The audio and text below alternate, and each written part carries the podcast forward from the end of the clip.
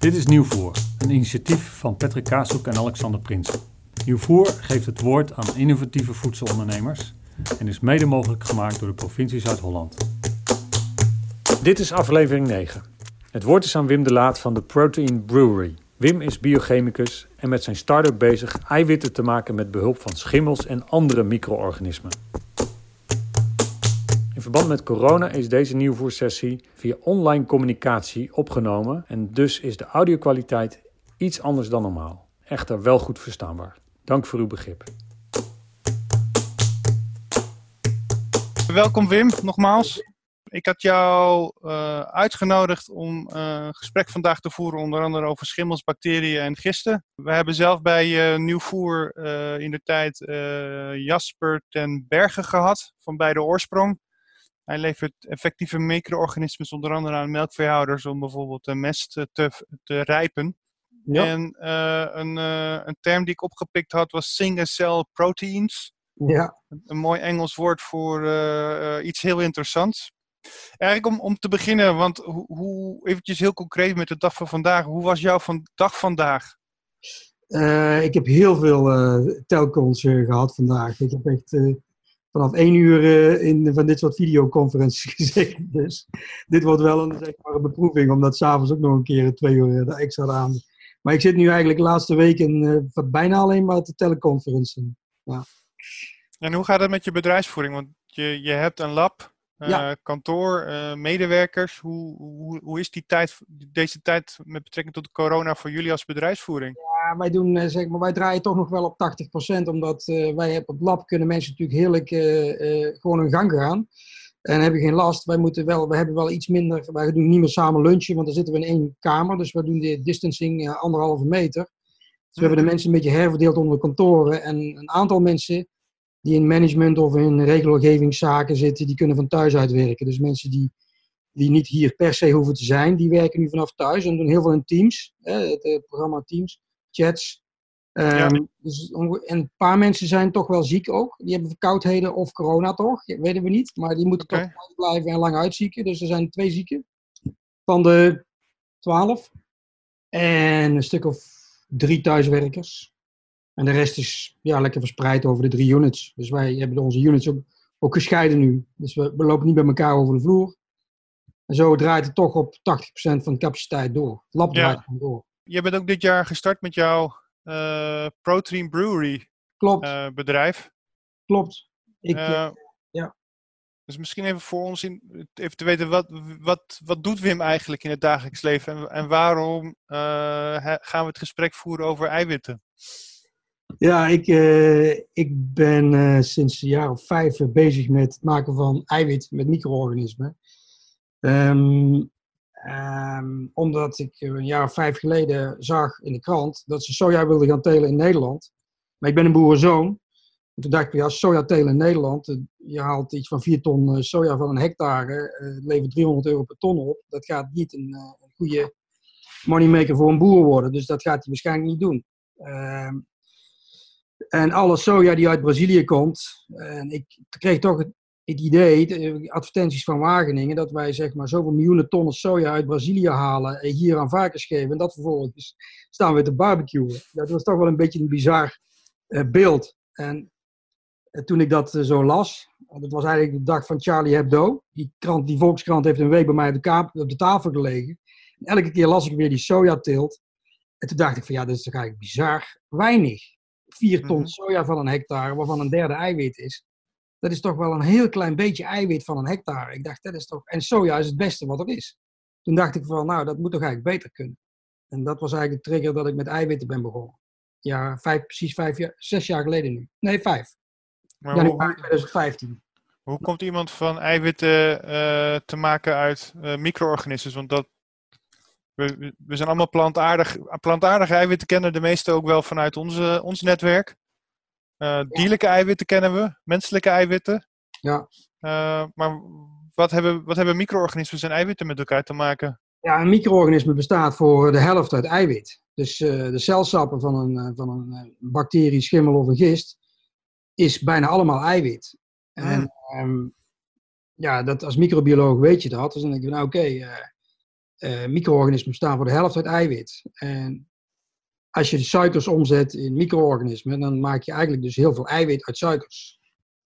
Dus je kan heel makkelijk uit suiker eiwit maken. Dat is eigenlijk een beetje wat we in de proteinbrouwerie doen. Uit suiker eiwit maken, door te fermenteren.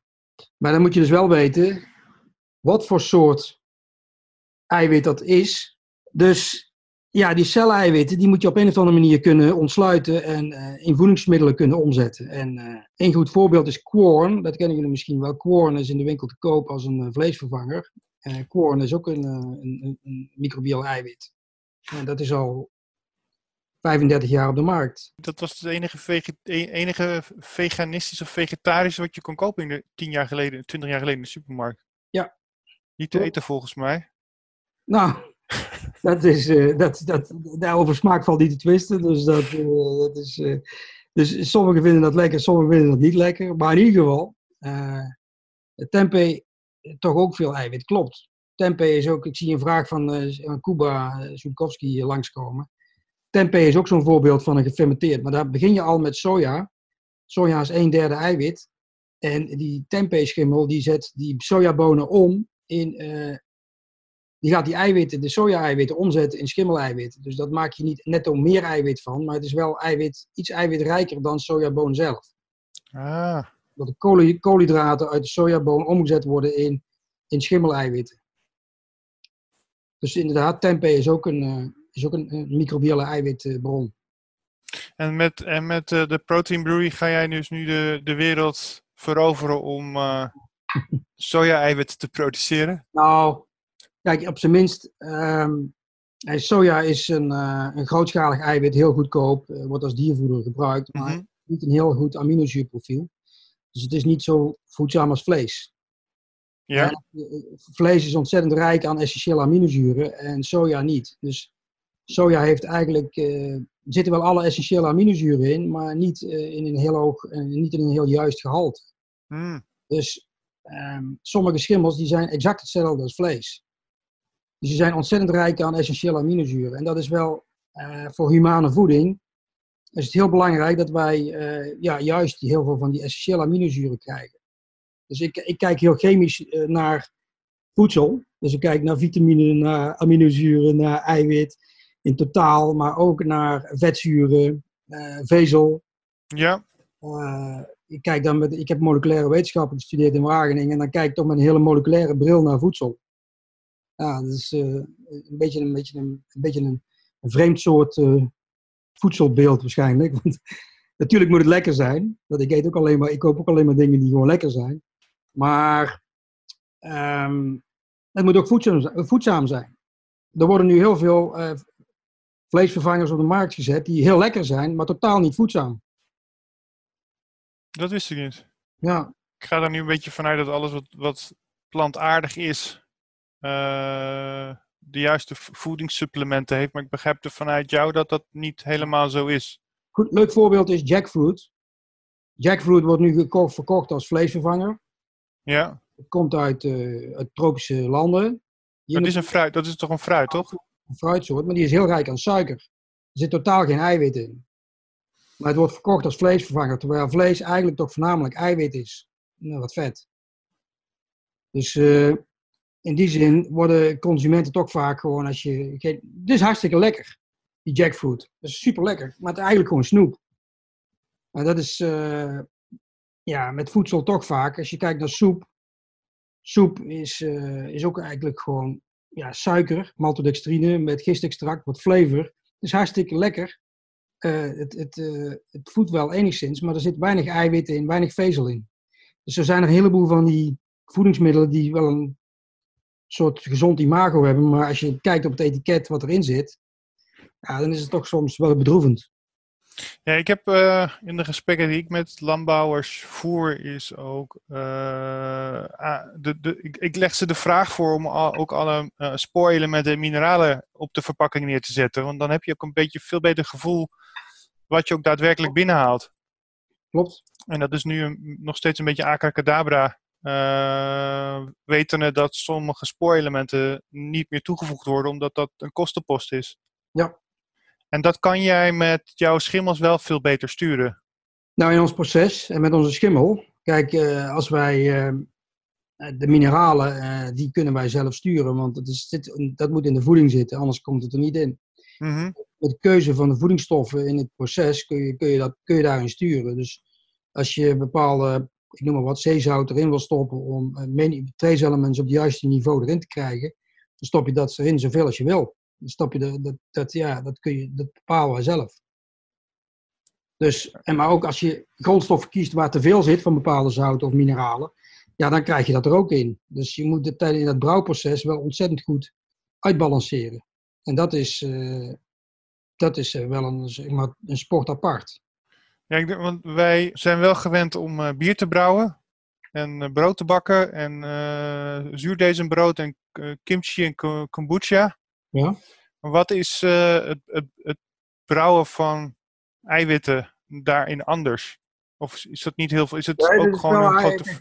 Wij doen wel, eh, heel veel, processen zijn eh anaeroop. Veel van die jij noemt zijn eh, anaerobe processen. Dus En dat is met of zonder zuurstof ook zonder alweer? zuurstof. hè, Zonder dus zuurstof. Dan krijg je vaak verzuring of alcoholische gisting. Ja, Hè? En eh, wat wij doen is eh aeroob brouwen. Dus we zetten lucht op de tank. En zo maken ze ook alcoholvrij bier. Dan krijg je geen alcohol gevormd, maar dan krijg je dus eh, gisten gevormd. En die gisten zijn eiwitrijk. ja, want met, als je zuurstof toevoegt, dan gaan, gaan de beestjes groeien. En als je het zonder zuurstof doet, dan gaan ze zuren en eh, Alcohol maken. alcohol maken. Oké. Ja. Ja. En daar kun je in sturen. Dus de hoeveelheid zuurstof die je erin stopt of niet, dat kun je sturen. En, en daarmee loopt jouw brouwsel, jouw fermenter over met, met, met groei? Dat je Ja. ergens moet gaan afromen? Klopt. moet je continu afromen, want je hebt continu groei. Ja. En, en hoe, krijg je, het- want hoe krijg je dan de, ei, de eiwitten die je nodig hebt daaruit? Want dat is, ik, ik, ik, ik weet de schimmel. Ik ken ze in ieder geval van, van de schimmel die ik eet eh, in de supermarkt. De, de champignons en de, de oesterzwammen. ja, Maar is, is, is dat hetzelfde waar we het over hebben? Of Nee, hebben we het over een heel ander onderdeel? dat is een goede vraag. Dat is iets anders. Dus je hebt de basidiummyceten, dat zijn dus degene die, dat zijn een soort paddenstoelen. Je hebt eigenlijk drie soorten klassen eh, schimmels. Dat zijn uh, zygomyceten, ascomyceten en basidiummyceten. En die basidiummyceten die groeien in vruchtlichamen. Dus dan krijg je champignons, oesterzwammen ehm, en, en dat soort eh, eh, Mhm. producten. En die, die vormen vruchtlichamen en die kun Ja. je oogsten. Maar je hebt ook micro-organismen zoals ascomyceten, waar we penicillines en mee maken en eh, antibiotica, maar ook enzymen mee maken. Dat zijn vaak ascomyceten. Bakkersgist is ook een ascomycet. Dus zo heb je de ascomyceten en dan heb je ook de zygomyceten nog. Dat is zeg maar zo tempeh-schimmels. Dat zijn zygomyceten. Het zijn drie verschillende klassen en die ascomyceten en de zygomyceten die kun je, die kun je in brouwketels in submerged eh, fermenteren. En die groeien ze als mycelium. En die basidiummyceten hebben ook mycelium, draden, maar die groeien onder de grond, of in de champost, in de, ko- in de compostlaag, zeg maar. Daar groeien de mycelia en bovenop groeien die vruchtlichamen. Even voor de mensen die dat niet weten, wat is mycelium? Mycelium is een draadvormige structuur. Dat zijn gewoon draadjes eh, ja, die- in een, in een vloeistof, eh, die zijn, Dat zijn, Ja. een beetje, zijn, zijn dat de wortels, soort van de wortels van de Ja. mycelium? klopt, Dus jij, jij oogst de wortels. In feite wel. Wij kweken condities waarin we alleen maar mycelium krijgen, geen vruchtlichamen. Ja? Dan eh, hou je het gewoon in een papje. Dan krijg je een papje en die, en die bestaat gewoon uit, eh uit schimmelmycelium. En die kun je oogsten door ze te persen. Zeven persen. eh, En dan, dan scheid je het water van, van de draden. Klopt. En dan pers je je eigen vruchtlichaam in de vorm zoals je het zelf hebben wil. En dan heb je een pellet en dan heb je voedsel. Ja, dan heb je een pellet en dan, krijg je, en dan kun je drogen en dan krijg je een bloem. En die bloem, dat lijkt erg op, eh op sojabloem of op eh, tarwebloem. Hm? Het bestaat uit vezel en eiwit. Mineralen, vitamines, vet. Ja? Dus dat is een heel compleet eh, voedingsmiddel eigenlijk. Voedingsmiddelen-ingrediënt. En wij doen dus helemaal geen eindproducten. Wij hebben dus zeg maar, we, doen business to business. Dus wij leveren een halffabrikaat. Maar eh, als ik het dan zo goed begrijp, als we het dan even als soja als eh, voorbeeld nemen. Hoe is dat eiwit? Want in, in soja zitten meerdere eiwitten volgens mij. Klopt. En in schimmels ook. Er zijn duizenden verschillende eiwitten. Eh, want, want jij noemt het dan dus de soja-eiwit. Of we Oh, maken dat noemde ik soja. niet. Dat noemde ik niet, dat noemde jij zo. Jij noemde het een soort soja. Ja, ik zei, oké, zo kan je Ja, noemen. maar, want, want, maar jullie kunnen specifieke eiwitten maken die lijken op soja, of kun je hetzelfde complex, eh, complex maken dat soja ook heeft? Nee, ik kan geen soja namaken en dat wil ik ook niet. Want ik, wij willen eigenlijk een eiwit maken wat veel rijker is dan soja. Oké, Ja. Maar wel opgebouwd is uit, net als soja, eiwit. Soja-eiwit is ook, ja, dat zijn tientallen of honderden. Ik weet niet, ik ben niet echt een soja-specialist, maar dat zijn gliadines en eh, allerlei verschillende eiwitten. Die gezamenlijk, eh, eh, als je die extra, de olie eruit perst, Hm. eh, en dan krijg je sojaflour. Die bestaat uit eh, de koolhydraten en, eh, en de eiwit. Dat bestaat uit tientallen, honderden of duizenden verschillende eiwitten. En gezamenlijk noemen je dat soja-eiwit. Wij maken zeg maar een schimmel-eiwit, maar dat bestaat ook uit eh, duizenden eiwitten. Er zijn 6000 genen in onze schimmel. eh, we hebben het hele genoom gesequenced. Dan kan je zien hoeveel verschillende eiwitten erin zitten. En dat kun je dan ook nog laten analyseren. Dus dat zijn ja, duizenden verschillende eiwitten. En, die zijn, en daarmee is het ook geschikt voor veevoeder. Je kan het ook rechtstreeks aan, aan de koeien geven als krachtvoer. Je kan, maar dat is veel te duur. Dus dat gaat hem niet worden. Dat hebben we begin geprobeerd. Dat, eh, dus je kan het eh, vooral, eh, je moet het vooral zeg maar aan mensen geven. Want ehm, het is zonde om het aan een dier te geven, want dan ga je het eigenlijk voor grotendeels weer vernietigen. Want dieren zijn helemaal niet efficiënt met, met eiwit. En Mhm. Het is al van dezelfde kwaliteit als dierlijk eiwit. Dus dat is, dus je zou- je zou het kunnen doen, maar dat is eh, eigenlijk een beetje verspilling. Daar is het ook te duur voor. Die brouwketel die kost ook het een en ander. Dus het is, Ja. ja. Dus het is alleen maar, dus, dus met andere woorden, eh, het produceren van eh, eiwitten in, in labs of in laboratoria of in, in productieprocessen zoals jullie dat doen. Eigenlijk, misschien is het, is het vergelijkbaar met wat DSM doet eigenlijk? Bij Gispocaris? Ja, het lijkt nog meer op eh, wat Nedalco deed, wat Cargill doet, eh, alcohol voor, voor consumptiealcohol maken. Het is, het is grootschaliger dan wat eh, DSM doet. DSM, Gisbocades maakt antibiotica en dat gaat toch vaak nog net eh, een volume kleiner. Wat wij doen, dat gaat een volume groter, een factor 10 groter zijn. Ja, Het is geen duizenden tonnen per jaar, maar tienduizenden tonnen per jaar. Omdat je toch meer in de basisgrondstoffen zit en niet in de fijn chemicaliën of enzymen of penicillines, ach- antibiotica-achtige eh, stoffen, zeg maar. met andere woorden, jij, jij, jij kan daarmee met die volumes ook echt een voedselvervanger in de markt Ja. zetten. Dat is de bedoeling. Ja. Met dezelfde voedingswaarde als, eh, eh, echte, als echte bonen. Of, of, of vergelijk je het ook echt met vlees? Ja, vlees of, of als toevoeging voor breakfast cereals. Breakfast cereals. eh, brood, eh, in eh, pasta, in dus glutenvrije pasta's. Daar zoeken ze ook eiwitvezelbronnen voor. Ja, Dat soort als een voedingsmiddeleningrediënt in allerlei verschillende applicaties, maar ook in protein shakes. Ja, gewoon, het is, een, het is eigenlijk een nieuw soort voedingsmiddeleningrediënt wat, wat heel breed toepasbaar is. Onder andere in, in vleesvervangers, maar ook in hybrid meats. Dus je kunt het gewoon mengen met vlees en dan, is het, ja, dan proeft het hetzelfde als vlees, maar dan heb je toch iets minder vet, iets meer Ja. eh, vezel, dus het wordt iets gezonder, iets duurzamer, goedkoper ook. is goedkoper dan vlees. Dus dat is ook de lol ervan. We hebben geen stikstofuitstoot. Het is goedkoper dan vlees en even voedzaam. Dus de Ja. gehaktbals worden goedkoper, duurzamer ja, en gezonder. en wat, wat wil je dan meer? Koop je een Big Mac en dan heb je een echt, een echt, een echt stukje voedsel binnen in plaats van eh, iets met te veel suiker. Ja, een Big Mac, eh, weet ik niet. Maar eh, in ieder geval, ja. Hoe, gaat, hoe gaat dat zich verhouden dan ten opzichte van bedrijven als Meatable en Beyond, Beyond Meat? Ja, Beyond Meat zou een klant van ons kunnen zijn. Meatable, die kweekt dierlijke cellen in een reactor. Meatable, die doet clean meat. Clean meat is totaal iets anders dan wat wij doen. Want die kweken echt dierlijke cellen. En als je, Ah ja, als je dierlijke cellen in een reactor kweekt, dan hebben die dierlijke cellen nog steeds 10 essentiële aminozuren nodig. Dus die eh, moeten nog steeds gevoed worden met planten, want anders dan kunnen zij dat niet kweken. En wij gebruiken gewoon suiker en ammoniak. En we maken al die essentiële aminozuren uit suiker en ammoniak. Dat is een heel groot verschil. Ten eerste zijn onze brouwvaten veel goedkoper, omdat ons micro-organisme elke twee uur deelt en die van hun elke dag. Ja. Dus het is, en zij moeten een steriel proces bedrijven, want dierlijke cellen groeien niet zo hard, bacteriën groeien veel harder. Dus het moet een hele dure fermenter worden. Dus clean meat, ja, dat, ik, in mijn optiek is dat echt iets voor de grachtengordel. Dat is niet iets wat ooit echt zeg maar, betaalbaar wordt. Dat kan je uitrekenen. Dat is niet te doen.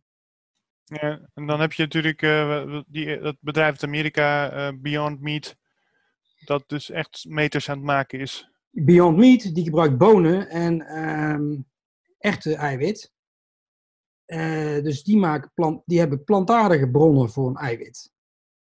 Um, ik gebruik ook geen soja. Dus echte eiwit en bonen.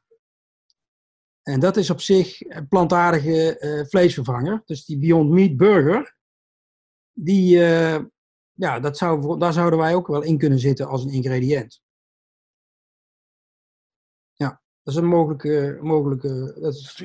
Want dat, speel, dat speelveld voor uh, de verschuiving van vlees naar alternatieven is natuurlijk, neemt met de dag toe.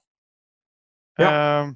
En het is super, want we hebben natuurlijk ook, uh, we hebben Joost Wouters langs gehad, dat, dat zeewier inmiddels straks ook in, uh, belandt inmiddels ook in, nu in hamburgers. Klopt, zeewier, uh, fantastisch. Ja. En, en het, het, het, doet wel, het geeft wel hoop dat er zo ontzettend veel alternatieven zijn voor vlees. Ja. Uh, dat nog voedzamer is dan vlees. Klopt. Um, en, uh, zeewier is natuurlijk ook heel voedzaam, uh, heel gezond. Schaalbaar en economisch, dat kan ik niet zo goed beoordelen. Maar zonder meer, als de oceanen schoon zijn, dan zal het zeewier ook schoon zijn. Dat is een beetje misschien het grootste zorgpunt met het zeewier. Wat zit er allemaal tegenwoordig in onze oceanen? En wat gaan die zeewieren daarvan weer absorberen? Dat is het enige waar ik me zeg maar, met zeewieren soms wel een beetje zorgen over maak. Dus de oceanen zijn ook niet bepaald het schoonste plekje van de aarde. Nou ja, we hebben, we hebben Joost Wouters langs gehad, dus die heeft dat inderdaad ook ons nader helemaal uitgelegd. Uh, maar, dat, maar zo heeft iedereen zijn eigen uitdagingen en kansen per, per, per industrie. Want jij maakte ook ova, ovalbumine. Ja, dat is, ja ik, ik vind het interessant, want het woord eiwit. Ja. Um, ik ben nog steeds benieuwd waar dat vandaan komt, want we hebben het over eiwitten. Maar ja. jij hebt de vervanger voor de eieren van de kippen. Kippen-ei, eiwit. Ja, dat ja. is de juiste uh, omschrijving. Ja, dat was eigenlijk een soort. Uh, ja, wij doen ook wel eens fantasieprojectjes.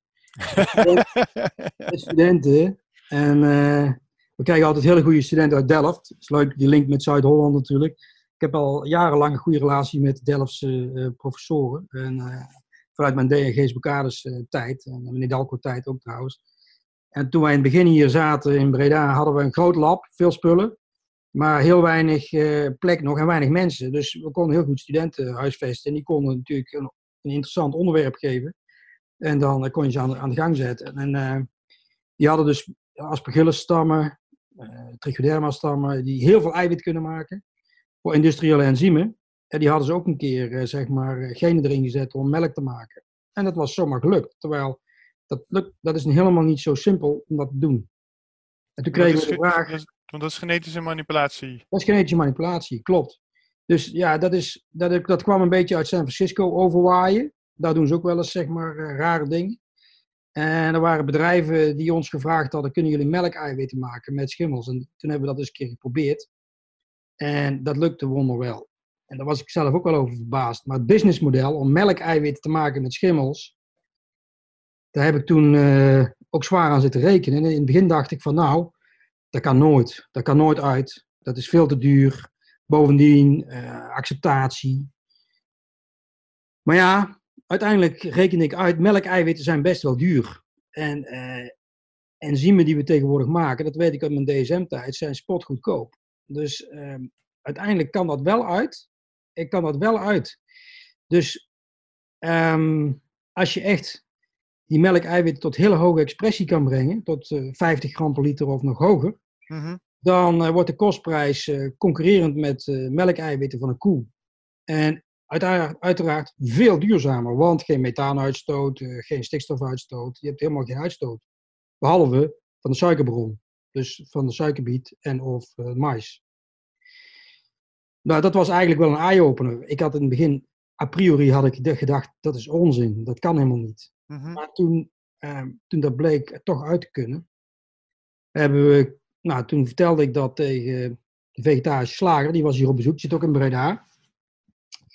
En die, eh, die is toen eens hier op de koffie geweest en die, zit, die gebruikt soja voor zijn vleesvervangers.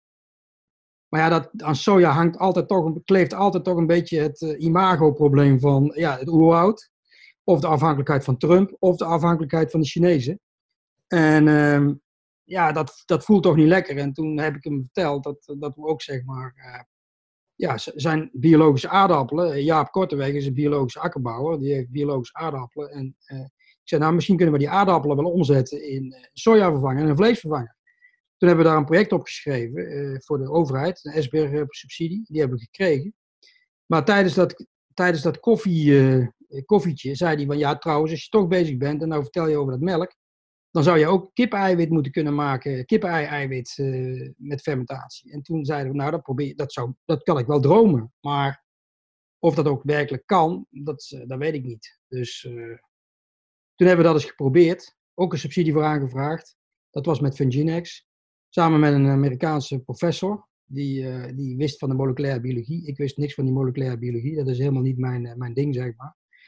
En, en toen hebben we dat ook voor me, nou, laat ik zo zeggen, proof of principle, dat kunnen we nu, eh, dat kunnen we nu maken. En daar zijn we nu een proces voor aan het ontwikkelen. Dus dat is heel high-tech. Dus we hebben klassieke brouwproces om eiwitvervangers te maken met klassieke schimmels. Ja. En, eh, GMO-processing voor the future. Ja, dat is eigenlijk een soort specialiteiten kan maken om, om, eh, ja, om, eh om eh, kip-ei-eiwit te vervangen. En als je ziet hoe inefficiënt de kip is om het, leggen van, het maken van een, een eiwitje, dat is bizar hoe slecht dat is. Dat als je daar rekent hoeveel voer daarin gaat en hoeveel weinig kip-eiwit eruit komt, ja, dan denk je van, geen wonder dat we zeg maar met z'n allen eh 10 miljard mensen allemaal een eitje, eh, ja, dat is heel inefficiënt. Ja, maar kip, kip is toch ook nooit bedoeld om zoveel eieren te leggen? Nee, een, een kip legt normaal gesproken vijf eieren in het voorjaar en de rest van het jaar niet. Dus eh, Ja. Ja, dus dat is een beetje een doorgefokte toestand. Heel veel mest, heel veel eh, dierenleed en heel weinig eiwit. ja. Ja, interessant. Sophie Day Food zie ik langskomen, Leendert Westdorp, klopt. Dat is, een, dat is een bedrijf wat melkeiwitten eh, maakt met fermentatie. Exact. Want wat, wat, wat, zijn, de, wat zijn de voor- en nadelen van designer eh, microbes? Want er is, Ja, natuurlijk, er eh, er is natuurlijk zo'n perceptie van natuurlijke selectie en, en eh, eh, knippen en plakken. Het is natuurlijk hartstikke engineering. Hè? Dus waar, wat vinden wij daar uitdagend aan? Kunnen we nou elke functionaliteit maken, zoals plakken, foaming, binden? Dat is interessant. Eh, kun je, wij gaan niet hier nu. dat melk hebben we ooit een keer gedaan als een hobby. Ja, Nee, niet als een hobby, als een contractonderzoek voor een third party. Dat is niet echt een hobby, maar gewoon zijn we mee gestart. Eh Kippen-ei-eiwit maken is ontzettend eh, moeilijk, ingewikkeld, want het plakt als, eh, ja, behoorlijk. Hè? Dus het is ook best wel sticky stuff, moeilijk om te produceren. Ehm, maar de uitdaging om dat te kunnen, als je dat kan, dat is wel heel bijzonder. Dat is technologisch gezien wel heel erg uitdagend en vernieuwend. Dus het daagt ons uit. Dat is eigenlijk gewoon ja want, want dan, daarmee heb je eigenlijk het bindmiddel voor de hele voedselindustrie te pakken ook. Ja, klopt. En natuurlijk hartstikke schaalbaar weer. Want suiker is er natuurlijk in overmaat. Eh, we hebben meer mensen die doodgaan aan, aan overgewicht dan aan mensen van, met honger. Dus is enorm veel suiker eh, en is hartstikke goedkoop. Dus het is, eh, en overal in elk continent heb je suiker. Dus als je suiker gebruikt als een bron om eiwitten te maken, dan kan je altijd in elk continent ja, ehm, eh, suiker gebruiken. Of het nou uit cassave komt, of uit cane sugar, of uit mais, of uit aardappelen, of uit suikerbiet. Ja, Dat, zijn de- dat zijn de vijf meest waterefficiënte gewassen ter wereld. Allemaal niet allergeen en beschikbaar in elk continent. Dus dan met die hele globalisering, wat we nou met die coronacrisis meemaken. Ja, dat is natuurlijk eh, bizar. Hè? Eh, De intensieve veehouderij, waar, die, waar toch ook die, die virussen vaak ontstaan. Ehm, waar de antibioticum-resistente bacteriën ontstaan. Ehm, ja, daar moeten we vanaf. We krijgen nu met het coronavirus toch een beetje, in mijn gevoel, een signaal van de natuur. Ja, want, want ik, uh, ik weet, merk in dat de gesprekken die ik voer met uh, uh, ja, partijen die ook in de landbouw en ook wat, wat, geopolitiek en, en hoe noem je dat? weet je, hoe de agrarische bezetting is wereldwijd. Je ziet nu ook dat heel veel bossen worden gekapt om suiker, sugarcane neer te zetten. Je merkt dat suikerbieten heel erg de bodems leegtrekken samen met de aardappelen. Dus dan kan je dan altijd hoe, hoe, hoe zorgen we ervoor dat we in de toekomst nog voldoende suiker kunnen produceren wereldwijd voor al die fermentatieprocessen? Klopt, daar ben ik helemaal met je eens. Dus je moet dat veel, veel duurzamer gaan doen. Dus ja. Stof van die bodem op pijlen houden, nutriënten terugbrengen, uh, mineralen die je eraf haalt, terugbrengen naar de plek waar ze vandaan komen. Dus die hele kringlopen, die moeten gesloten worden. Dus de mineralen, de organische stof. Uh, en, je kunt best suikerbieten ecologisch telen. Alleen dan krijg je eventjes iets minder tonnetjes per hectare, per hectare een tijdje. Maar die sport zijn we gewoon verleerd. En um, ja, het hele oerwoud, als je kijkt, kijkt naar het, uh, daarom eh, is het interessant om naar de microbiologie van de plant te kijken. Tropisch regenwoud groeit met 15 ton per hectare per jaar, zonder kunstmest. Ja, help me eventjes om dat in perspectief te, te zetten. Ik, ik, ben niet, ik, ik kan de cijfers niet in perspectief plaatsen. Nou, je merkt met een suikerbiet ongeveer, eh, ook ongeveer 15 eh, ton, 20 ton droge stof. Ja? sorry, 25 ton droge stof van een hectare per jaar. En de regenwoud doet, doet 15. 15 ton. Een geheel kringloop. Zonder, zonder kunstmest. Gewoon puur op biologische stikstoffixatie. Dus dat is, dat is weliswaar iets minder dan met suikerbiet. Maar daar, als je dan kijkt hoeveel herbicides, pesticides, fungicides daarop gaan, hoeveel kunstmest daarop gaat en hoe die uh, bodem uh, zeg maar ont, uh, verarmd wordt. Ja. Dat is geen duurzame praktijk. Dus je moet dat duurzamer kunnen doen. En als je dan een hele goede conversie hebt naar iets voedzaams, dan kan dat ook gewoon zonder chemicaliën heel erg sustainable zijn. Ja, want ik, ik, jij, komt, jij zei je komt uit een boerengezin. Ja. Wat, heeft jouw, ah, wat hebben je ouders gedaan? Of doen je ouders nog? Gemengd bedrijf. Nee, mijn vader is heel jong overleden, in 69 eh, al, dus uh, toen was ik acht. Ja. Maar wij hadden een gemengd bedrijf met uh, eh, 20 koeien, 20 kippen en twee, va uh, twee varkens. Alles was zeg maar nog circulair. We hadden wel een trekker met een diesel. met diesel. maar we hadden wel een beetje kunstmest. Dus het was wel het, was wel het begin, begin van de chemietijdperk, om het zo maar te zeggen, en olietijdperk. Dus, ja. Um, en wat, wat heeft jij daar, hoe heeft jou dat gevormd door wel met je poot in de klei te kunnen staan? Ja, gewoon zeg maar een beetje bottom line uh, werken. Hè? Onder de, onder de, met, ja, wat, wat levert het op? Maar ook uh, hoe krijg je, dat heeft het zelfstandig zijn, onafhankelijk zijn als ondernemer. Ja. Dat heb ik natuurlijk ook meegekregen dan. Um, maar ook hoe dingetjes ja, elkaar voeden hoe de, hoe de, de mest ja, gaat weer terug naar het land. Stikstof, uh, cyclische mineralen. Ehm, dat is natuurlijk, was toen allemaal nog redelijk gesloten. Leftovers van het, we hadden nooit iets over, dat ging bij de varkens. De varken werd uiteindelijk natuurlijk ook wel geslaagd. En zo we hadden helemaal geen afval. Ja, het, het, ideale bedrijf. Nou ja, dat was toen nog wel redelijk ideaal. Als je dat vergelijkt met hoe het nu gaat. Dat is, ja. ja. Ja. Want, want uh, heb jij dan nog familieleden in de landbouw zitten? Ja, zeker. Neven en nichten. En hoe kijken die dan naar jou? Uh, ik kan bijna zeggen designer food-achtig. nou ja, die vinden mij mee toch wel een beetje natuurlijk een industrieel. Hè? Dus ik ben een industrieel uh, iemand. ben, ben, je in de... Ben je... ja, maar, maar, je bent toch ook aan het brouwen en aan het boeren? ik ben wel een beetje een moderne boer misschien, maar Ehm, het is toch engineering eigenlijk toch wel. Fabrieksmatig. Maar dat is niet heel veel anders dan, dan de huidige akkerbouw zoals die nu erin zit. Nou, ik, ik gebruik geen chemie. Dus dat is ook, ik dacht dat een van de vragen die langskwam. Wij, wij doen zeg maar eigenlijk, uh, uh, het enige wat wij chemisch gebruiken is ammoniak. Ammoniak als grondstof. En dat is natuurlijk toch, uh, wordt veel gebruikt in de voeding ook. Dus, dus ammoniak is, is, is food, grade te krijgen. Maar het is wel zeg maar, gemaakt nog uit, uit met fossiele energie, het Haber-Bosch-proces. Dat is natuurlijk gebonden stikstof. En we, kunnen niet een, we hebben geen schimmels die stikstof kunnen binnen uit de lucht. Dat bestaat helaas niet. Er zijn wel bacteriën die dat kunnen, maar die hebben weer niet de goede aminozuursamenstelling, niet de goede smaak om het in voedsel toe te passen. ammoniak vandaan? Die kopen we, dat, dat komt van een chemiebedrijf. Leendert, zie ik jouw vraag.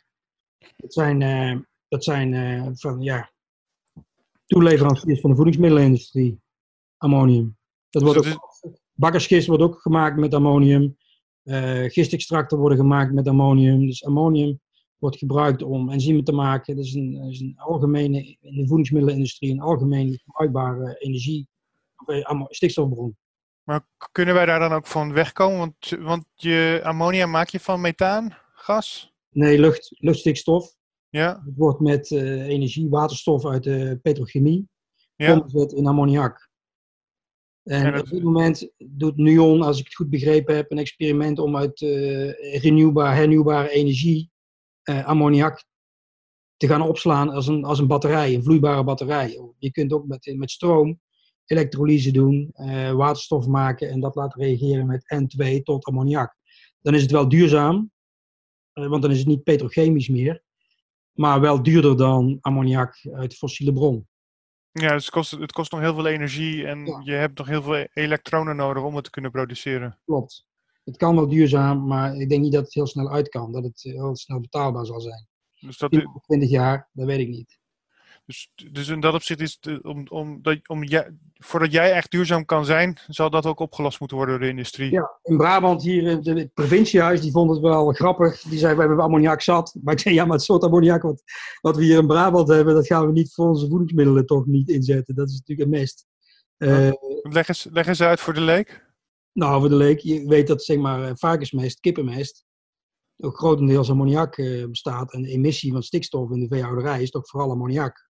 Ja, Dus ammoniak is eigenlijk het grote stikstofprobleem in Brabant. En eh, wij gebruiken heel veel ammoniak om voedingsmiddelen te maken. Dus dan zou je zeggen, we koppelen die twee aan elkaar. Ja.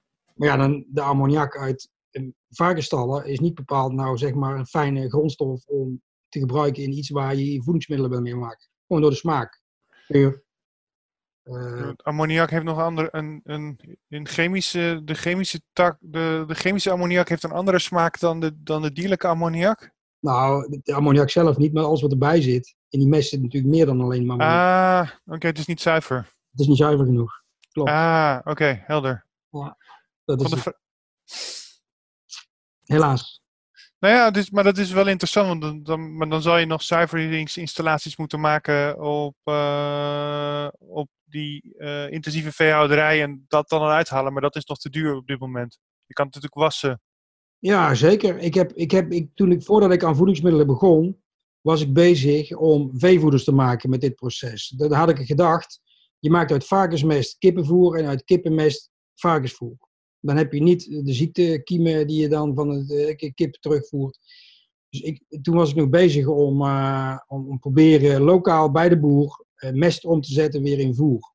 Dat kun je, dat, zou- dat kun je doen. Hebben we ook gedaan in het lab. Hebben we ook gedaan.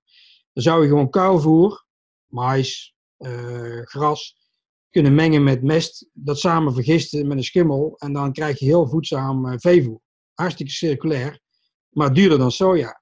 Dus niemand gaat dat kopen. Ja, Dus dat, dat is geen businessmodel wat, eh, wat ging vliegen. En toen zijn we de voeding ingegaan. omdat je daar een premium, Op premium voor kan de vangen. kwaliteit van mest weer upgraden naar voedsel. Ja, Wat je ook doet op de akker, want als je het uitrijdt op de akker en daar plantjes op kweekt, krijg je ook weer eiwit. eh, Dus er is ook mest terug circulair, terug weer omzetten in eiwit. En dat kun je, veel, dat kun je ook heel lokaal doen in gesloten tanks bij een boer. Ja, want, ja, want we hebben geleerd van Jasse ten Berge eh, met zijn effectieve micro-organismen dat hij dat mest vervolgens laat rijpen. ja, En daarmee een, een, ja, in principe een transformatie op loslaat die de bacteriën uitvoeren. Ja. Waardoor jouw mest eh, iets andere eigenschappen krijgt en daardoor veel beter opneembaar wordt voor de planten. nou ja, Eh, in, in plaats van dat het zomaar uit te rijden over het land. Dus, maar ook daar, ja. Ik ken zijn daar- proces niet, maar ik kan me daar wel iets bij voorstellen. Absoluut. Ook daar komen dan in merk je dus dat je die transformatie nodig hebt van micro-organismen om iets, om iets te realiseren. Ja. Dus dat is wel, eh, wel interessant. En, en wat hebben enzymen nou in dit hele verhaal eh, nog van doen? Nou, normaal gesproken om, eh, om voedsel om te zetten met micro-organismen, dan moet je vaak enzymen nog gebruiken om bijvoorbeeld cellulose om te zetten in suiker of hemicellulose in suiker of eh, fitaat om te zetten in eh, fosfor, vrij verteerbaar fosfor. Dus vaak heb je nog wel enzymen nodig, maar die zijn nog wel duur. Ja. En als je schimmels gebruikt, zoals wij, die, dan ma die maken gewoon de enzymen die nodig zijn om, het, om je grondstofje af te breken. Dat is wel ontzettend fijn. Ja, En- eventjes even voor, de, voor degenen die niet weten, schimmels, ge- eh, eh, hun, hun soort van hun maag zit buiten hun eigen lichaam om te Ja. zorgen dat ze dingen kunnen verteren, toch? klopt. En eh, zij maken zelf enzymen aan om te kunnen zorgen dat zij die suikers krijgen. Ja. En daarin onderscheiden ze zich van alle vijf rijkdommen. Klopt. Nee, oké, dan dat, dat- niet iedereen die, die meekijkt is, zit zo diep in de, in, de, in de microbiologie. Klopt. Maar dat betekent dus dat je met alle schimmels alle, eh, heel veel enzymen kan maken die, die we nodig kunnen hebben. Goedkoper dan Ja. dat je het industrieel doet. Ja, nou, ehm, wij isoleren die enzymen niet. Die enzymen worden gemaakt als je zeg maar eh, een suikerbiet eh, aanbiedt aan een schimmel. Bestaat uit pectine, uit eh, sucrose. Dan maakt die eh, de enzymen aan om dat af te breken. Hè, dus dan, zeker eh, pectine is een heel complex eh, eh, suikermolecuul. En het meeste van eh, aardappel, in de intercellulaire, de aardappelcel en de suikerbietencel zijn pectines. En die moeten afgebroken worden. Daar heb je een heel scala aan enzymen voor nodig. En die, ja, die zijn industrieel allemaal niet te koop. En als ze al te koop zijn, zijn ze niet betaalbaar. Dus dat is, ja, die, die, wij isoleren die enzymen niet, maar die worden, dus, die worden uitgescheiden door de schimmels en dan ter plekke eh, doen, die schim- doen die enzymen hun werk. Dus in plaats van aardappel door te draaien, kan je ze eigenlijk weer aan schimmels geven. Zeker weten. Ja, En dan, aardappel dan- doordraaien is wel heel erg zonde, maar ja, dat moet nu, hè. Ja, Ja, nou ja, maar je ziet nu in deze tijd eh, dat heel veel partijen geen afzet hebben. En ik ben dan zo ook nieuwsgierig van, kun je daar dan niet... alternatief- Dat is in principe een alternatieve voedingsbron voor iets, voor een bacterie of voor een schimmel om het af te breken. En dan heb je weer een nieuw product. klopt. Dit hadden we allemaal uitstekend kunnen gebruiken, mits wij die fabrieken hadden staan gehad. Dan eh, kun je dit allemaal upgraden. Ja, Maar Wanneer, wanneer staat die, die fabriek? ja dat weet ik niet. Jaar één, één jaar, hoop ik. ja? Wat, hoe, zie- hoe zie jij zelf de toekomst van voedsel, Wim?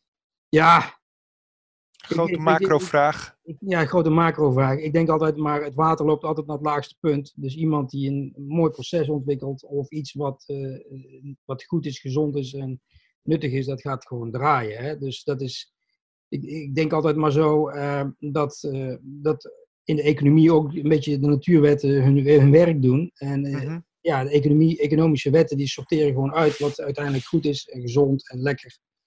Eh, als het duurzaam is. En het, je, hebt nergens, je hebt nergens dingen die, het- die het op een of andere manier doen stoppen. Ja, dan gaat het gewoon. Zo geloof ik daar, daar wel in eigenlijk, zeg maar. En ehm, ja, dus eh, er zijn zoveel verschillende concepten nu. Het is wel een soort eh, reset op dit moment in de wereld. Door stikstof, door milieu, door globalisering nu extra erbij.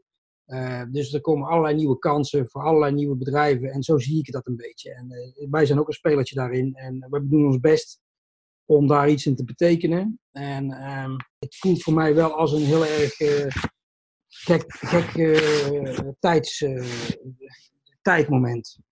Ja. In welk opzicht eh, gekke tijd? Dus ook, ook door corona natuurlijk extra nu. Maar ook, ja, dat je ziet dat dat toch eh, ook eventueel, eh, ik weet niet of laatst nog eh, tegenlicht hebt gezien met het programma over die virussen en over eh, eventueel ook vogelgriepvirussen, hoe die snel die kunnen muteren en zo. Dus er komen nog wel wat meer virusjes aan na, na corona. Dat is niet de laatste, hè. Dus ehm, ja, het is spannend. De manier waarop en de manier waarop we zaken doen met elkaar. ehm, dat is heel spannend. Ja. Want, eh, wat, wat hebben virussen eigenlijk te maken met, met wel- welke rol hebben ze eigenlijk in de microbiologie? Ja, dat is een hele goeie. Eigenlijk is het een beetje de eerste levensvorm. Eh, tenminste, dat zeggen sommige mensen. Als je, daar, als je niet gelooft in de schepping, maar gelooft in de evolutie, dan is eigenlijk een virus de meest simpele levensvorm. Die eigenlijk ook al, altijd wel eh, parasiteert op of een bacterie, of op een dierlijke cel, of op een plantencel, of op een schimmelcel. Schimmels, daar zijn ze trouwens niet zo van bekend. Maar eh, eigenlijk van bacteriën, planten en, en dieren. En die gebruiken ze als een gastheer. Ze kunnen zichzelf niet goed uh, prolifereren, want ze prolifereren zich altijd ten koste van een gastheer. Mhm. Ja, filosofisch gezien, eh, ik denk dat dat soort uh, correctie, ja, dat dat een soort stabilizer is van het ecosysteem. Dat is wat, wat ik persoonlijk denk. Dat het, ja, dat is een soort ja, correctie. Als er iets te veel wordt, en dan komt er heel veel gastheren en dan corrigeert dat met een virus. Ja, ook, ook omdat bacteriën zichzelf zo makkelijk kunnen vermenigvuldigen, dan heb je natuurlijk ook daar een check and balance nodig. Ja, klopt. En uh, ja, daar kun je heel erg filosofisch over, uh, over nadenken. Maar het enige wat ik kan bedenken is dat het een soort balans, uh, dat ze een balansfunctie hebben in alle ecosystemen. Maar meer kan ik eigenlijk ook niet op verzinnen. Nee, en ik, ik heb zelfs papers gelezen dat sommige onderzoekers denken dat die met een meteoriet zijn meegevlogen naar de aarde en uh, dat enige echte aliens zijn op deze planeet, omdat ze niet in een van de rijkdommen te stoppen zijn. Nou, dat, dat, weet, dat weet ik dan niet. nee. Nee. Nou, zo, zo heeft iedereen zijn, uh, zijn ideeën daarover. Ja, weet je, die, het is wel grappig, die, uh, die CRISPR-Cas-systemen die nu gebruikt worden voor de engineering in de moleculaire biologie, mm-hmm. dat zijn eigenlijk toch weer degene die, die de virussen kunnen uh, ontgiften. Hè? Dus je hebt, de cellen hebben ook weer een weerstandsmechanisme tegen virussen. Ja. Uh, uiteindelijk kunnen ook bacteriën zich weer resistent maken tegen virussen. En wij als mensen ook weer antistoffen ontwikkelen tegen coronavirussen. Dus maar je hebt wel elke keer een soort selectie en uit. Uh, je hebt toch weer een correctie uh, eventjes op de populatie mensen nu. Hè? En de manier waarop wij reizen. En ehm, ja, het milieu profiteert nu gigantisch. Want nu hebben we in feite gewoon. de vakantiebranche die stopt, de reisbranche die stopt, de, de lucht is schoon, de benzine is goedkoop. Ja, je krijgt een heel ander soort. De voedselketen draait door. En de rest is het toch gewoon uh, ja, uh, boekjes lezen en van cultuur genieten zoveel je kan. Hè? De meest essentiële dingetjes in het leven eten, genieten van je familie en that's it. Zijn er nog onderwerpen die wij nog niet besproken hebben, Wim, die jij nog heel erg graag nou, nee, wat, ik, wat ik nog leuk vond is rondom bioscience, dus mijn incubator, daar heb ik ook nog uh, behalve, dus we proberen daar ook producten te ontwikkelen richting, richting planten om die weerbaar te maken tegen ziektes. Hè? Dus om ja. gebruik te maken van hun eigen flora. En uh, het is heel erg uh, inspirerend om te kijken van wat, wat voor flora hoort er nou bij planten. wat bedoel je met flora? Nou, microbiële flora. Wat hoort er te zitten op het blad? Wat hoort er te zitten in de stengel? Wat hoort er te zitten in de wortel? Omdat we natuurlijk in Wageningen toch altijd geleerd hebben van kill, kill, kill. Hè? Dus de pesticides, herbicides, fungicides, alles dood. En de enige wat moet leven is het plantje. Maar dat, dat gaat niet. De plant is gewoon uh, helemaal, leeft in symbiose met bacteriën en, en, ja. en schimmels. En die, die voedt zijn omgeving heel geraffineerd met suikers en aminozuren, exudaten op planten, exudaten in de wortels. Dat was echt fascinerend. Daar heb ik nog wel dingetjes van gedaan. En uh, we zijn ook proberen om uh, uit mest dingetjes als te produceren als materialen. Dus uh, isolatiematerialen, uh, leer. Dus gewoon wat meer uh, niet-voedingstoepassingen zitten nog steeds in bioscience. Dus dat is nog steeds een leuk incubatortje waar we nog wel leuke dingetjes doen. met, ook met fermentatie allemaal. En dan, en, en dan microbieel leer ja. maken? Ja, materialen maken met schimmels. Bouwmaterialen, isolatiematerialen. Ja. super interessant. En dat kun je wel doen uit mest. Dus dat is eigenlijk een beetje een andere link, nog richting circulariteit en duurzaamheid. Wat mij betreft hoeft die veehouderij niet in één keer af te bouwen. Als we die mest goed kunnen valoriseren en minder stikstofuitstoot hebben, dan kunnen die boeren natuurlijk ook, het, die hebben ook geïnvesteerd. En weet je, ik eet zelf ook vlees. Maar het moet doen duurzamer, het moet efficiënter, het moet mooi economisch. En het moet veel diervriendelijker. Nou, hartstikke goed. Hey, dankjewel Wim. ik vond het een superleuk gesprek. Goed zo. Uh, ik ben even heel erg benieuwd of wij nog van onze gasten nog vragen hebben die gesteld willen worden, want dan is daar nu de, de kans voor. Is er iemand die uh, nog een vraag wil stellen? Patrick? Yes. Maar niks. Nee, ik had twee vragen. Eerst over genetische manipulatie. Uh, ja, hoe ver gaat dat? En hoe die vraag is natuurlijk vaker gesteld, maar ik wil hem ook nu stellen. Uh, ja, hoe onnatuurlijk wordt het? En uh, ja, wat is jouw visie erop? Ja, het is, uh, het is natuurlijk hartstikke onnatuurlijk om kippeneiwit te maken met, met schimmels. Maar het molecuul wat we eigenlijk willen hebben, wat in kippeneiwit zit, is, is, is gewoon hetzelfde. Dus in die zin is het, je maakt het uit suiker, op totaal andere manier maak je het. Het product is hetzelfde. Dus het is absoluut um, ja, de real thing wat je maakt. Natuurlijk een kippen-ei-eiwit, dat bestaat uit tien verschillende eiwitten. Wij maken alleen de plakfunctie. Dus het is eigenlijk een, een onderdeeltje van het kippen-ei-eiwit. Uh, dus het heeft voor- en nadelen, zo zie ik dat. Kijk, de bindingsfunctie is voornamelijk ovalbumine. Maar al die andere eiwitten, daar zitten ook allergene eiwitten tussen. Die eigenlijk, en antinutritionele factoren die in, in kippen-ei-eiwit zijn. Die heb je dan bijvoorbeeld weer niet. Dus er zitten functioneel gezien gewoon ook, ook heel veel voordelen aan het maken van een zuiverder functioneel eiwit. Um, dus vanuit dat perspectief um, kijk ik ernaar van, nou dat heeft technologisch gezien waarschijnlijk ook nog wel wat voordelen. Het is hetzelfde molecuul. Voedselveiligheidstechnisch zien we daar eigenlijk geen problemen. Met GMO heb je natuurlijk altijd issues rondom acceptatie. Willen mensen dat wel? Hè? Sommige mensen willen dat helemaal niet. Dat is, uh, uh, dat is natuurlijk prima, dan, moet, dan gaan ze dat natuurlijk ook niet kopen. Maar um, ik heb deze discussie met GMO ook veel gehad in de antibiotica-business, eh, in de vitase toen bij gisblokkades, een veevoederenzym, wat het fosfaatprobleem eh, in, de, in de 80, 90 jaren eh, grotendeels heeft opgelost. En toen hebben we ook heel veel discussies gehad met ethici en zo. Maar ja, als technologie maatschappelijke problemen oplost, dan is het doorgaans toch een beetje optellen en aftrekken. En, uh, en kies je de beste, de worst evil, om het zo maar te zeggen. Dus ik, ik beschouw dit eigenlijk toch wel een beetje als een soort pionieringactiviteit van kan dit? Kan dit uit? Uh, hoe ziet die LCA eruit? Uh, wat zijn de voor- en de nadelen? Als we zo door blijven groeien en we blijven zoveel meer vlees eten en de global warming gaat door, ja, dan gaat dit gewoon uiteindelijk gewoon fout. Dus je moet uiteindelijk moeten dan technologieën er zijn die veel efficiënter zijn. En wij maken 30 keer zoveel eiwit, kippeneiwit van, dan, per hectare, van een hectare dan met een kip. 30? Ja. 30 keer meer. Dus dat is nogal wat. En uh, dat betekent in termen van global warming voor hetzelfde hoeveelheid eiwit uh, geproduceerd, is dan natuurlijk uh, zonder stikstofuitstoot. Dat, dat, snijdt, het mes snijdt aan zoveel kanten dat je toch ook moet zeggen, ja, het is wel GMO. Maar natuurlijk moeten wij door regelgeving en safety dossiers, het moet hartstikke veilig zijn. dus daar, dat heb ik, ik heb misschien bij Gisbocades wel zes GMO-projecten gedaan, genetically modified fungi, voor het maken van antibiotica, voedingsmiddelen-ingrediënten, veevoederingrediënten.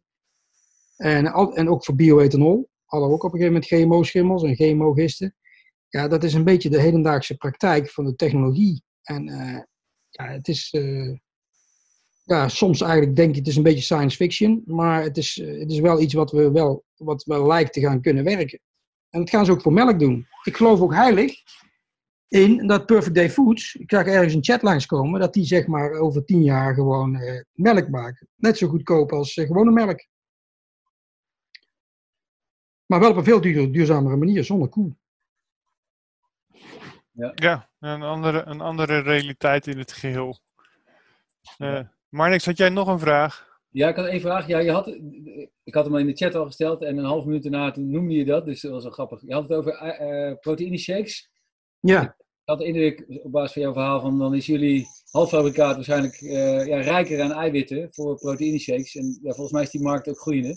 Ja. Uh, zowel, zowel krachtsporters, maar volgens mij ook uh, anderen. Ja. is jullie ja, speel beter, of zeg maar eiwitrijker dan wat in de markt is? Of weet je dat niet? Nou, het is eigenlijk, er zijn weinig protein shakes bij mij weten die zeg maar een soort aminozuurprofiel hebben wat, wat heel erg compleet is. dus natuurlijk heb je wij, dierlijke eiwitten wel. Maar plantaardige uh, eiwitten, die ook net zo nutritioneel zijn als dierlijke eiwitten, die zijn er niet zoveel. Eigenlijk geen, volgens mij. En dat is interessant. Want je biedt zeg maar een heel uh, compleet set van am aminozuren aan. En dat kun je natuurlijk ook wel bereiken door verschillende plantaardige eiwitten te mengen hoor. Dat lukt dan ook wel. Om, ze, om zeg maar soja te mengen met, uh, met ert en met bonen en een aantal mengsels. Dan krijg je ook wel hetzelfde aminozuurprofiel. Ja, in ons geval heb je dat helemaal compleet, inclusief vezels en, en, en nog essentiële aminozuur, eh, vetzuur. Want je hebt niet alleen eiwit nodig, maar ook vetzuren, essentiële vetzuren en, en, en vitamines.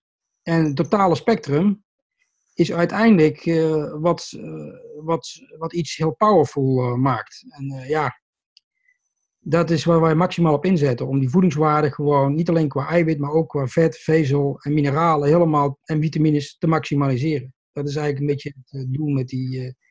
En daar kun je heel veel in sturen. Spoorelementen, we hadden het in het begin al over Alexander, die horen er ook bij. Dus om een heel compleet voedings, voedingssupplement te maken, ja, dat is, uh, ja, dat is wel een beetje de uitdaging waar wij naar kijken. Dus het is niet alleen eiwit. Heel veel mensen doen gewoon kijken naar eiwit. En eiwit is hot en proteins. En, maar ja, het is niet alleen eiwit. Het is, het is ook uh, de samenstelling van het eiwit. Um, de verteerbaarheid van het eiwit. en noem het allemaal op. Het is heel complex. Oké, okay. dankjewel. Ja. Um, Leendert. Ja, je zag mijn uh, vraag al een paar keer voorbij komen. Ja. Over, de, over de totale uh, LCA van, van jouw eiwitten. Want je voert die schimmels suiker van suikerbieten. Ja. En voert die schimmels uh, ammoniak via een kunstmestachtig proces. Ja. Uiteindelijk heb je, um, heb je een landgebruik, namelijk de suikerbietenlandgebruik, de conversie en het verlies van suikerbieten in suiker. Je hebt een conversieverlies van suiker in eiwitten. En je moet nog een stikstofbron toevoegen waar je ammoniak gebruikt. Kun je dat, heb je dat netjes vergeleken met het gewoon groeien van bijvoorbeeld lupine? En de eiwitopbrengst van lupine per hectare versus de eiwitopbrengst van jouw schimmel met alle conversies plus het kunstmest wat je bij die schimmel moet gooien in energieverbruik en land, landgebruik. Heldere vraag. Zo, zo, heb ik het niet vergeleken. Wat wij hebben gedaan is uh, Blon Consultants laten doorrekenen, zeg maar, uh, misschien een bekend uh, bedrijf, om de LCA te berekenen. En die hebben, die hebben het vergeleken met, um, even denken, die hebben de CO2-footprint uitgerekend voor onze vermoting. Dus we zitten in het maken van de bieten, de bieten, het maken van de vermoting, dus ons elektriciteitsverbruik en ons stoomverbruik Um, en die hebben dat vergeleken met toegepast in, in vleesvervanger. Op die manier hebben ze, dat, hebben ze de LCA eh, berekend. Dus ik heb het niet vergeleken als eiwitproductie met lupine. Ik zou dat misschien wel kunnen doen. Uh, moet ik eventjes in de literatuur duiken. Ik weet niet hoeveel CO2-productie er is bij lupine-eiwit. Ja, die lupine bindt natuurlijk de stikstof zelf uit de lucht. Daar heb je dan niet die stikstof, die ammoniakfabriek voor nodig. Klopt. En, en verder um, fotosynthetiseert hij de, de, dus, dus ja. de dioxide als suiker in plaats van suiker die jij voert. Dus ik was gewoon nieuwsgierig hoe dat vergelijkt. Ik heb Ja. zelf geen ervaring daarin. Ik kijk meestal alleen maar naar single cell oils. Maar Ja. daar rekent het zich voor bulkolievervanging toch moeilijk door. Alleen voor dingen als cacaoboter, dus dure, dure oliën, krijg je dat dat eh, eh, financieel en, en LCA-achtig goed doorrekent. Ja. Dus dat met de eiwitten zat als je op die manier vergelijkt. Dat, eh, Maar wij vervangen, wij zitten, ja, je hebt wel gelijk. Wij proberen vlees te vervangen, right? Dus wij moeten onze footprint vergelijken met eh, die van vlees. En niet van lupine. Lupine gaan jullie misschien ook wel direct in, in, eh, in, Ja. eh, in, in humane voeding stoppen, neem ik aan. Ja. Ehm, of jullie, ik bedoel, lupine is natuurlijk alles, alle vlinderbloedingen, de stikstofbindende gewassen, zijn natuurlijk fantastisch. Maar wij, bij lupine krijg je volgens mij 700 of 800 kilo eiwit per hectare. En wij haalden er 4500 kilo vanaf. Dus dat is ongeveer zes keer zoveel. Dus daar zit eh, de multiplier eigenlijk. eh, de, opbrengst per hectare. En als je ook daar rekent de hoeveelheid water, de hoeveelheid, eh, niet alleen. De meeste van die gewassen hebben wel, hebben wel geen kunstmest nodig, maar toch nog wel anti wel fungiciden of andere bestrijdingsmiddelen. Suikerbieten trouwens ook. Dus Suiker, dat geldt ook voor je suikerbieten natuurlijk. Absoluut. Ja, Ja. Nee, klopt. Dus Ja. dat moet ook allemaal duurzamer. Maar ehm, ik zal eens kijken wat eiwit, het lupine-eiwit eh, aan CO2 eh, heeft, CO2-footprint. Ik kan het zo niet beantwoorden. Daar kunnen we best later nog over eh, communiceren. Maar dan eh, kom ik nog wel een keer terug. Vraag. Hey Wim, dat is, rijst meteen mij de vraag, als die suikerbieten zo vol zitten met eh, bestrijdingsmiddelen, dan gaan, Nou, gaan, jouw, dan gaan jouw schimmels dat ook opeten. Nee, nee, nee. Wij, wij gebruiken die, die, die suikerbieten. Dat hebben we wel eens gedaan. Eh, suikerbieten zitten natuurlijk niet vol met, eh, met bestrijdingsmiddelen, maar de bodem misschien wel. Eh, dus suikerbieten die zouden anders ook in de suiker of in de, in de, in, in, in, de melassen terechtkomen. En op zich Ja.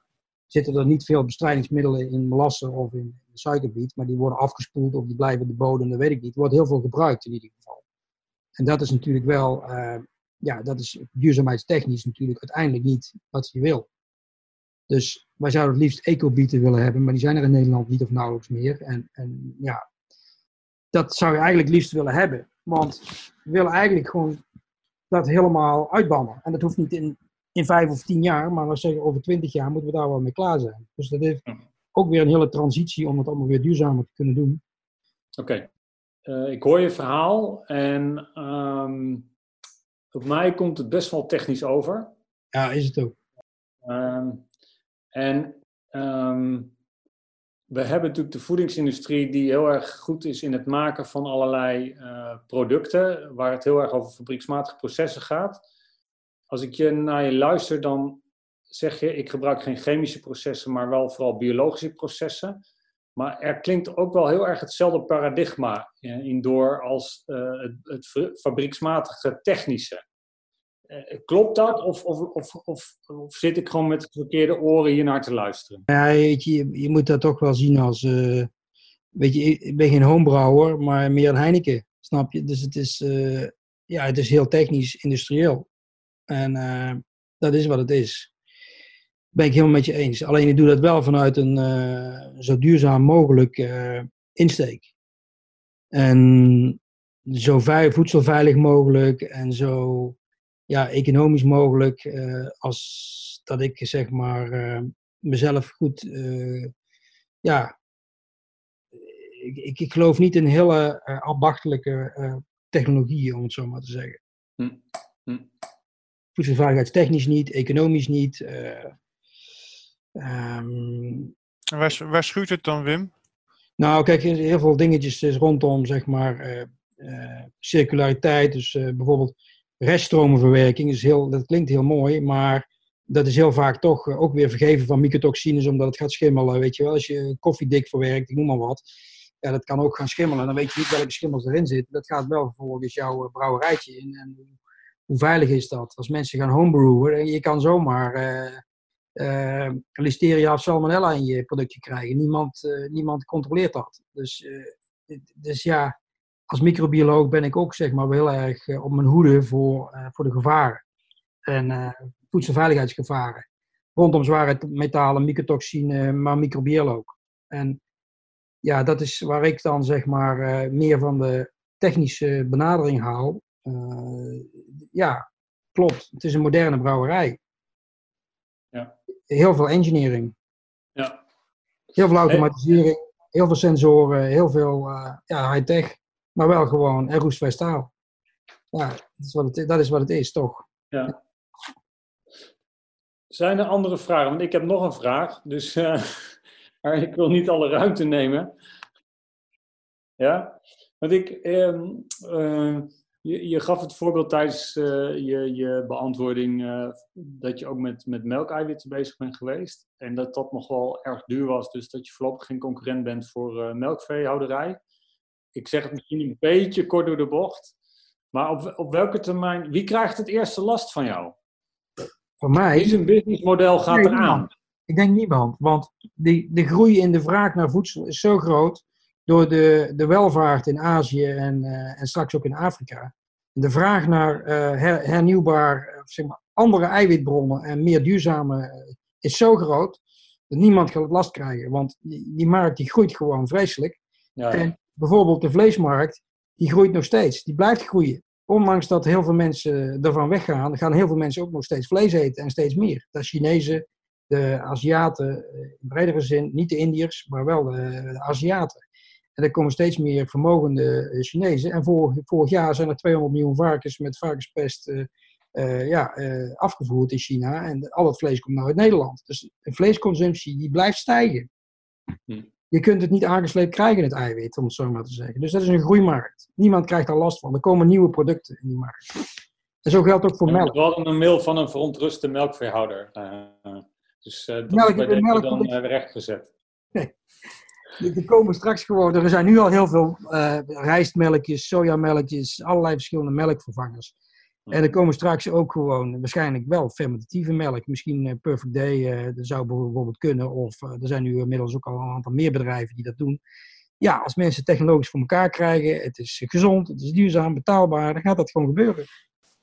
Ja, Lucas wil het graag proeven de volgende ja, keer. Maar, wij willen, je het is helemaal niks. Want onze klanten, wij willen juist iets heel voedzaams hebben, goedkoop, uh, schaalbaar, altijd beschikbaar, maar het moet niet te veel smaak of, dus onze klanten moeten er iets lekkers van maken. Dat is, wij leveren gewoon een heel basisingrediënt, wat voedzaam en gezond is en schaalbaar is. Maar onze klanten wilden juist niet iets lekkers. Dat gingen zij zelf wel doen, zeiden ze. Dus bakken braden, kruiden erbij, juicy maken. Dus we hebben wel leuke eindproducten in de vriezer zitten, die we kunnen laten proeven van, van klanten. Uh, maar het spul zelf is echt gewoon, uh, weet je, dat is net als je sojabloem pakt of tarwebloem. Ja, dat is niks. Dat is, het moet echt iets lekkers worden door te bakken of te braden of iets erbij te doen. Ja. Dat was wel grappig toen we dit product gingen ontwikkelen. Is dat wij dachten, we moeten iets lekkers maken. We zaten allerlei schimmels te selecteren die echt veel smaak hadden, maar dat wilden ze juist niet. Dan, uh, dan uh, ja, dankjewel. Normaal daar komt er een applaus, maar dat is dan wat lastig. Ja, dat komt nu ook. Bedankt voor de organisatie. Ik vond het een uh, leuk gesprek. Prima.